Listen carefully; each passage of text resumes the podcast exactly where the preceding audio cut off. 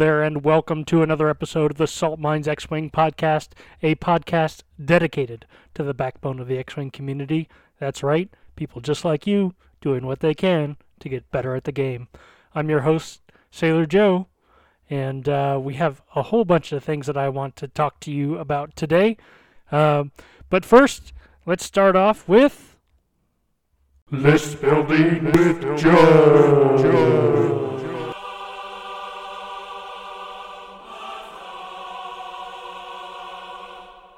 I've made little secret about uh, what I'm bringing to LVO, and uh, I wanted to talk a little bit more about what else I'm bringing, because um, let's let's face it, as much as I would uh, like to go into the final cut, uh, I have to be prepared not to. So I did purchase tickets to the Forbiddeljet to Bismowo uh, side event on Sunday, and I'm bringing another first order list that I wanted to talk about and discuss. And I think, um, and for those that aren't familiar with it, I, I encourage you to look at. But essentially, it's you bring a normal 200 point squadron, and uh, in this case, instead of deploying on a board edge that you normally would, you deploy via waypoint. So there's a whole bunch of different strategy and stuff that goes to it. But for me, what I see most in here is knife fighting. And so I'm bringing a list that I think specializes in knife fighting. So without further ado, here's the list. We start off with Major Vonreg in the TIE BA Interceptor, and he's rocking Daredevil and Hull Upgrade. Next, you bring Blackout in the TIE Silencer, and he's rocking Fanatical, Sensor Scramblers, Ion Torpedoes, and Sensitive Controls. And finally, you've got Kylo Ren in the Whisper, rocking Extreme Maneuvers, Fanatical, Sensor Scramblers, and the Enhanced Jamming Suite. And what you've got here is uh, three ships that excel at knife fighting on their own and you've got them together in a list that uh, is, and you're putting them in an environment where they're essentially like jumping in out of hyperspace into the middle of a battle. So they're already going to be in the middle of the the fight from the start, and that's why I think the that this particular list could have some legs, is just because of their knife fighting potential. What are your thoughts? Do you think there is a better way to do that? Are there better knife fighters in the game that I should be looking at? Give me your thoughts. And you can hear my newest pup, Jack Jack, in the background barking. Uh, let's go ahead and move on to our next segment AMG Rules Forum. For this first question, we are going to talk about canceled dice result and performing an attack. OP. If a player chooses to cancel a ship's dice results, for instance using munitions failsafe, does this does this still count as the ship performing an attack? If so, do any triggers that occur after a ship performs an attack still count? Specifically, I have in mind Torani Kulda using cluster missiles, getting a cruddy dice roll, and then using munition failsafe. Is he one still able to use his pilot ability, which triggers after he performs an attack? And two, does he still get his bonus cluster missile attack opportunity? I assume that both triggers would be able to resolve since munitions failsafe doesn't cancel the dice, but merely cancels the results at a particular stage in the attack performance. In effect, the ship has rolled zero dice, but the following steps, rolled defense dice, etc., etc., would still occur. Answer Yes and yes. Yes and yes. Your assumption is correct. Okay. Next question.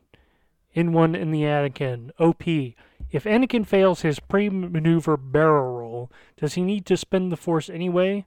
My question rises from the rule that a ship that if that the blah blah blah blah. Let me come back to that. My question rises from the rule that a ship can pay a cost for the effect only if the effect can be resolved?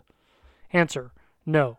A barrel roll can fail in the same manner as a barrel roll action. Because Anakin Skywalker's Naboo Royal N1 Starfighter pilot ability is not an action. The force cost is a cost to resolve the effect, which Anakin cannot do in the case of a failure, rather than the cost to attempt the action.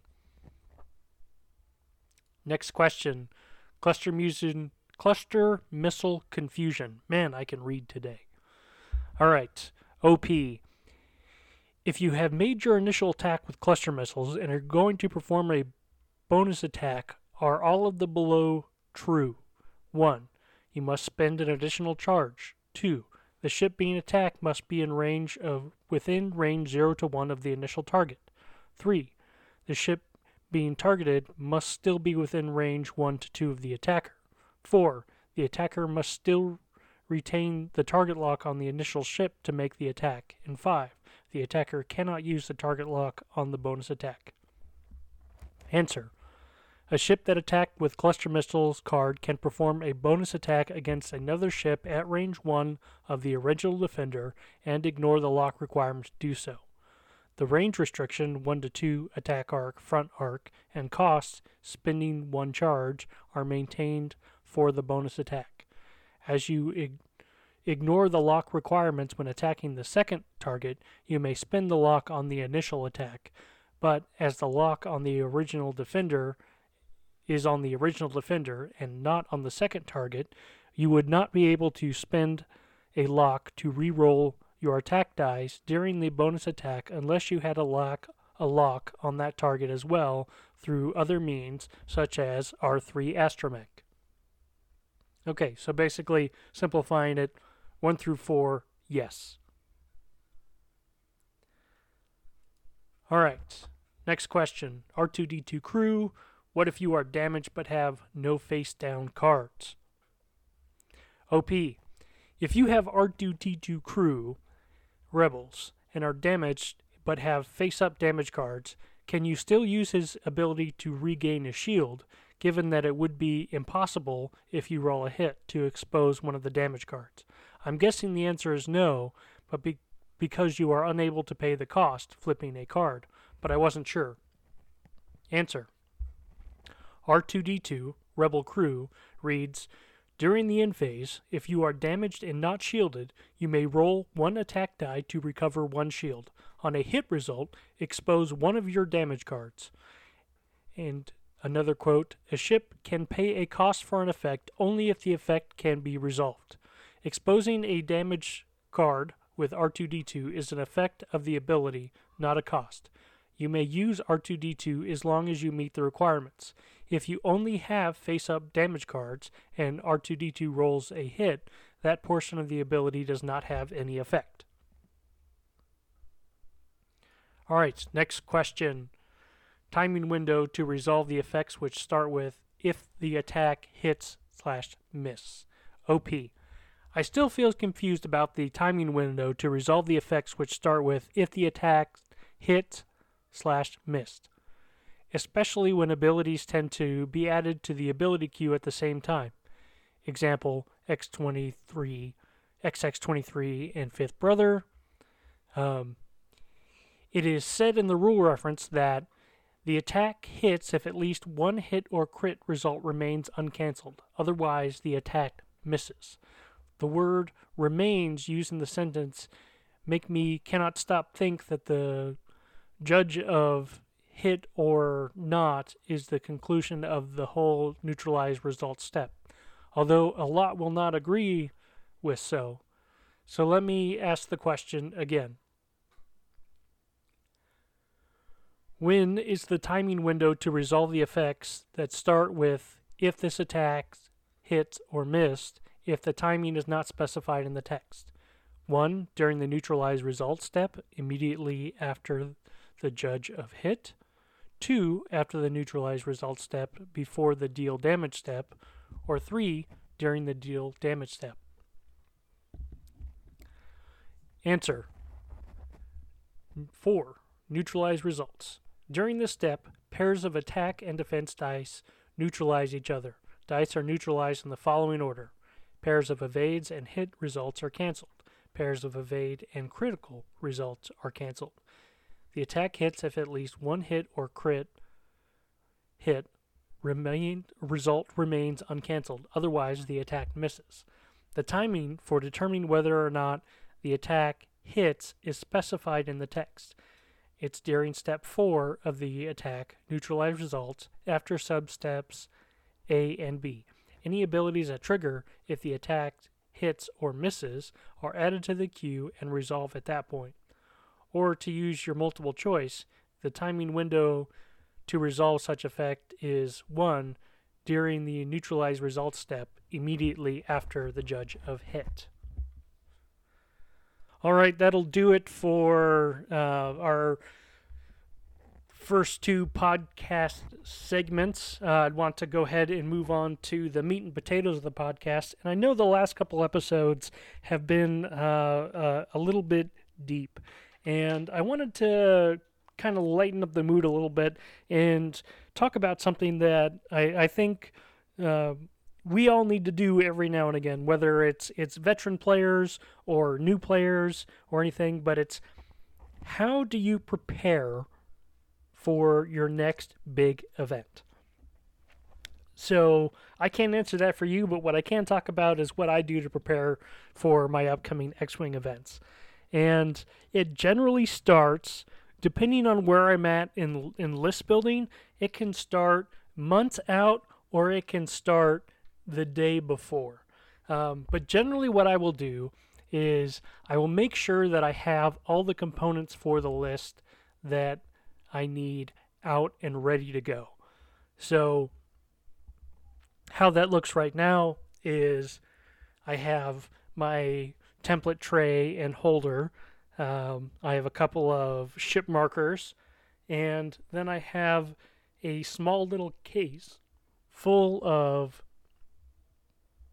uh, plastic organizers, and it's it's not very big, uh, maybe a foot by eight inches by uh, eight inches, um, and I put my lists in there that I'm going to be flying for that particular tournament. And it's kind of like my X-wing go bag, um, and it's it's whatever list that I'm I'm currently flying. And in addition to all of that, I may put any variations to the list. So any cards that um, are, as I said, just a slight variation. So um, maybe I want to run Prockets instead of Extreme Maneuvers.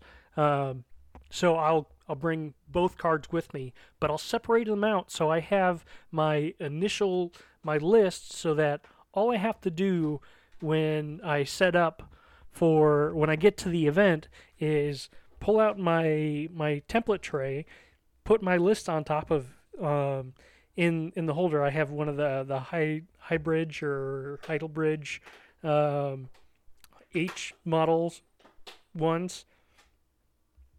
And I can put my list in there, and then that makes it easier to pick up and clean up. And I have everything that I need right then.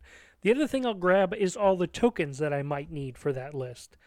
And again, I what I found is doing this initial prep work is going to make the tournament that much easier, especially because um, I think we've gotten a little bit spoiled with the the online X-wing and playing X-wing on TTS, where cleanup and setup is just a click of a button, and it takes longer than that in person. And generally, you have less time in between rounds when you're dealing with in-person events.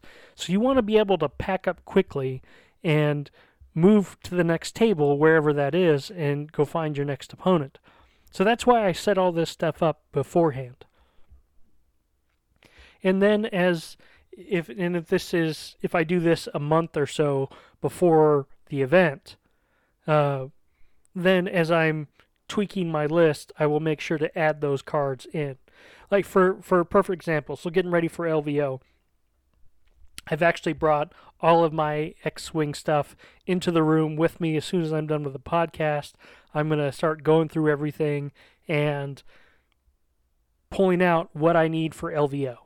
And this is going to be my X Wing Go bag for every X Wing event that I do up into up until LVO. and there's I'll probably do at least one tournament and then a couple weeks of of practice. Um, since you know we're we're about two weeks out now.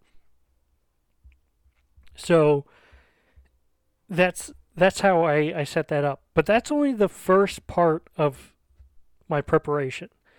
The the next part is preparing myself physically and mentally for LP, LVO. Now, uh, I don't I don't know about you, but for me, when the stress of the game happens, um, I start to get the shakes like I'm hungry and I haven't eaten anything. So I want to bring a snack. So I want to think about what snacks I'm bringing. Uh, you want to bring something that is um, not going to slow down your process. So, kind of, I'm not saying don't bring junk food, but bring bring something that can help you think, help get your thought juices flowing, um, get the the brain matter moving in a good ring. So for me, uh, I'm probably going to bring some chocolate covered um, fruits or nuts. So maybe like some banana chips or uh, maybe some chocolate almonds. Um, you know, something along those lines. And the other reason that I, I suggest that you bring a snack, oh, and also bring some water, bring something to drink, bring something hydrating. And the the what I found with this is it makes the time between or that you have for lunch that much better when you're not on the brink of starvation or adrenaline based starvation. Uh, it just it allows you to be more calm and cool and collective in throughout the event than going through the spikes of um, you know sugar crashing or um, you know caffeine crashing whatever it is. Now i'm not telling you avoid caffeine but i wouldn't i wouldn't go into the event you know drinking more or embodying or imbibing or whatever, ingesting more caffeine than you normally would in a given day. Um, it you might think it'll help you make you stronger, and maybe it will for a few minutes, but you're gonna crash. And that's what we want to avoid in all this preparation. So make sure you have a snack with you. Now, it's going to be a little bit trickier for me uh, since LVO is not a local event, but we're going to be driving up early Friday morning. And uh, my group all has uh, Saturday Heat tickets, so that's when we'll be playing. And then we'll be staying through Sunday event and coming back Sunday evening. And yes, I'm really, really, really looking forward to all the traffic coming back from Vegas on the weekend. If you couldn't tell, that was that was sarcasm. Uh, but uh, the this this all flows into that preparation. You have to have a plan. Now, most likely, I'm going to be the driver heading from um, Southern California up to Las Vegas and uh, we're heading up early. Part of the reason we're heading up early is so that I can get there and uh, relax a little bit and not be stressed out and super tired and trying to get up and get everything together to get to the event uh, Saturday morning. So that's that's the plan there. So let's see, what have we covered? So we've covered um, actual physical model and card and token preparation. We've talked about snack preparation. We've talked a little bit about uh, trip preparation. Let's make sure you do what you can to get a good night's sleep before the event or the best night's sleep you can. Um, And, and again, if you don't get the sleep that you need because of nerves or, or whatever, that's okay. Don't imbibe more caffeine the next day than you would normally do um, because you're going to run into the crash in the middle of the event. And that's what we're trying to avoid by, uh, by doing all this prep work. But let's talk about now the most important thing, and that's coming up with your list as a whole.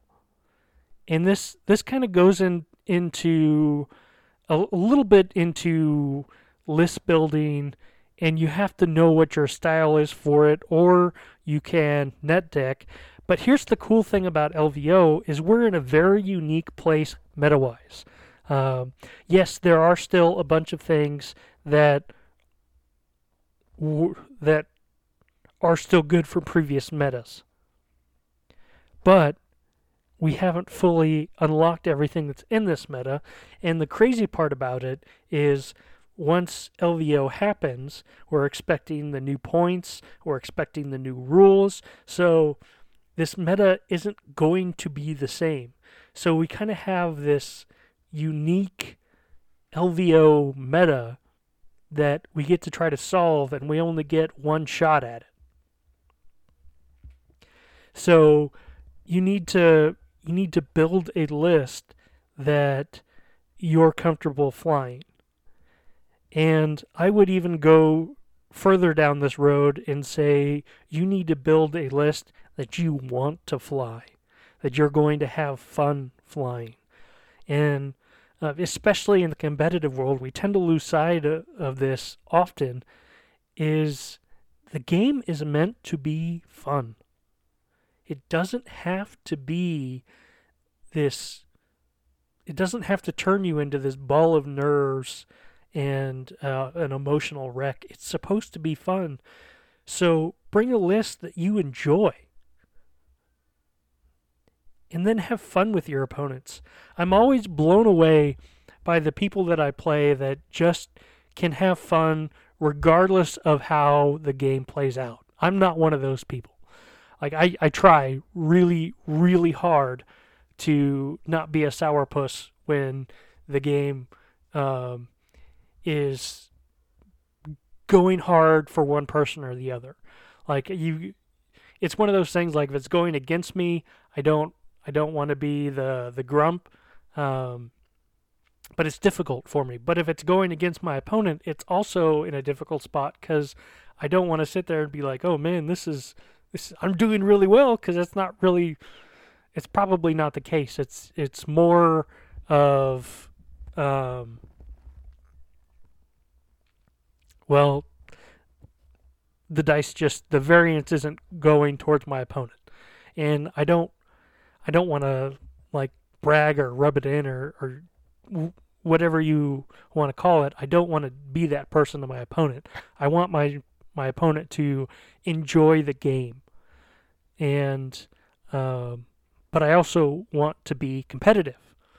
So these these kind of dueling dueling fates, so so to speak, are are going off uh, inside of me through each game, and the opponents that have the ability to kind of cut through that and make it a fun game, regardless of how it's turning out. Like I always want to emulate those uh, those people because I think that's what the game needs. So now looking back at everything that we've talked about, we've we've talked about preparing your models and your cards beforehand. We've talked about bringing snacks, bringing water. We've talked about preparing to travel. We've talked about um, what's sleep. Sorry, I, sh- I should know all this better. I'm I'm doing. If you couldn't tell, I'm doing this episode without notes, and I'm sure I'm sure it's bad. Um, but the the only other bit of preparation that I would say you should do before an event is your your mental state. And there's no easy way to um, like I can't give you the magic pill or the magic advice or whatever um, to put you in a good mental state. You've got to do that on your own. But there are some tools that you can utilize that uh, can help help you get there. And while I could spend another 30 minutes talking about what um, what type of things those are, I think the best piece of advice that I can give you is no matter what your mental state is, be willing to have that open and honest reflection or introspection on how you're feeling the day before and the day of the event. Because we all know that mood swings come and go, and sometimes you're just happy to be around your friends and you're happy to play a game that you love, and uh, you're just overall in a good mood. And other times, the nerves get you, or something else in life is going on that has you down. And you know what? That's okay. Life happens to all of us. The best thing that you can do is recognize where you're at and decide how you want to proceed from there.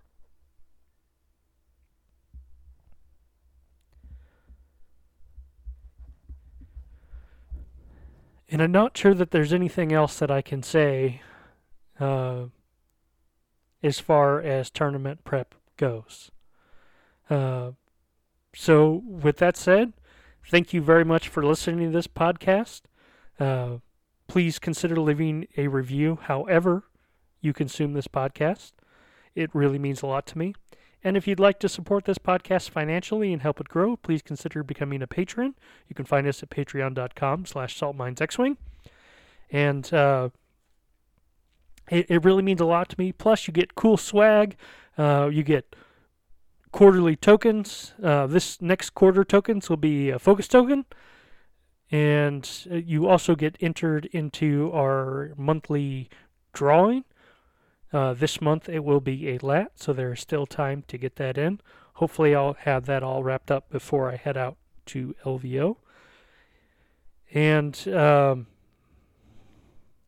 as you know, I like to end every episode with a question. And this week's question is What do you do for tournament prep? This is Sailor Joe, signing off.